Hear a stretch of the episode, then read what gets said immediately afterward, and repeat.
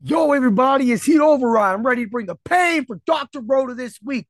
Happy Halloween to everybody out there this Monday. Let's get you, instead of some candy, let's get some adult candy, cash for your lineups today with episodes. So head over to the website right now, drroto.com. Get all the information. Use the tools, use the lineup optimizers, use everything because we have it all for you. And then join our subs only Discord tomorrow because that is where you'll get your knowledge if you know what I'm talking about.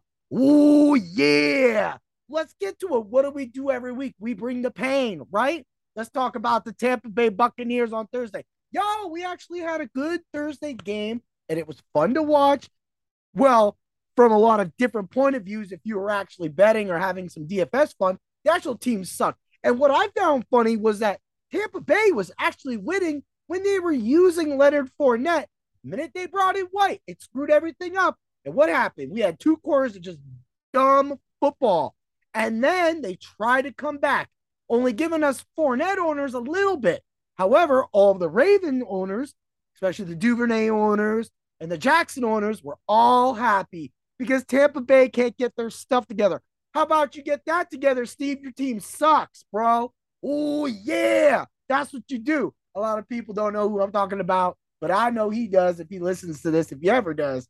But that's the thing. And that's what it's all about. The Buccaneers cannot do it. There's something clearly wrong. Tom is rattled by going through this divorce right now. Whatever's going on, it's affecting him, it's affecting the team, and it stinks.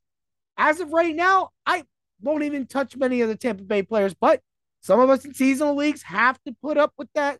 So get that spoonful of sugar to help that cinnamon go down. If you know what I mean.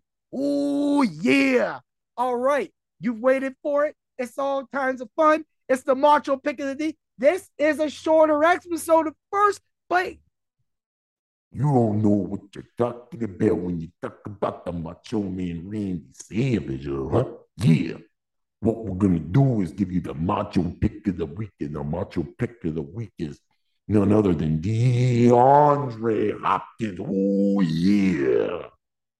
Yo, this is why us people that actually put use high draft picks for DeAndre Hopkins to come back and save your fantasy team, save my fantasy teams, save all of our leagues so that we end up in the championship. DeAndre Hopkins is going to smash 14 targets, 10 catches, 103.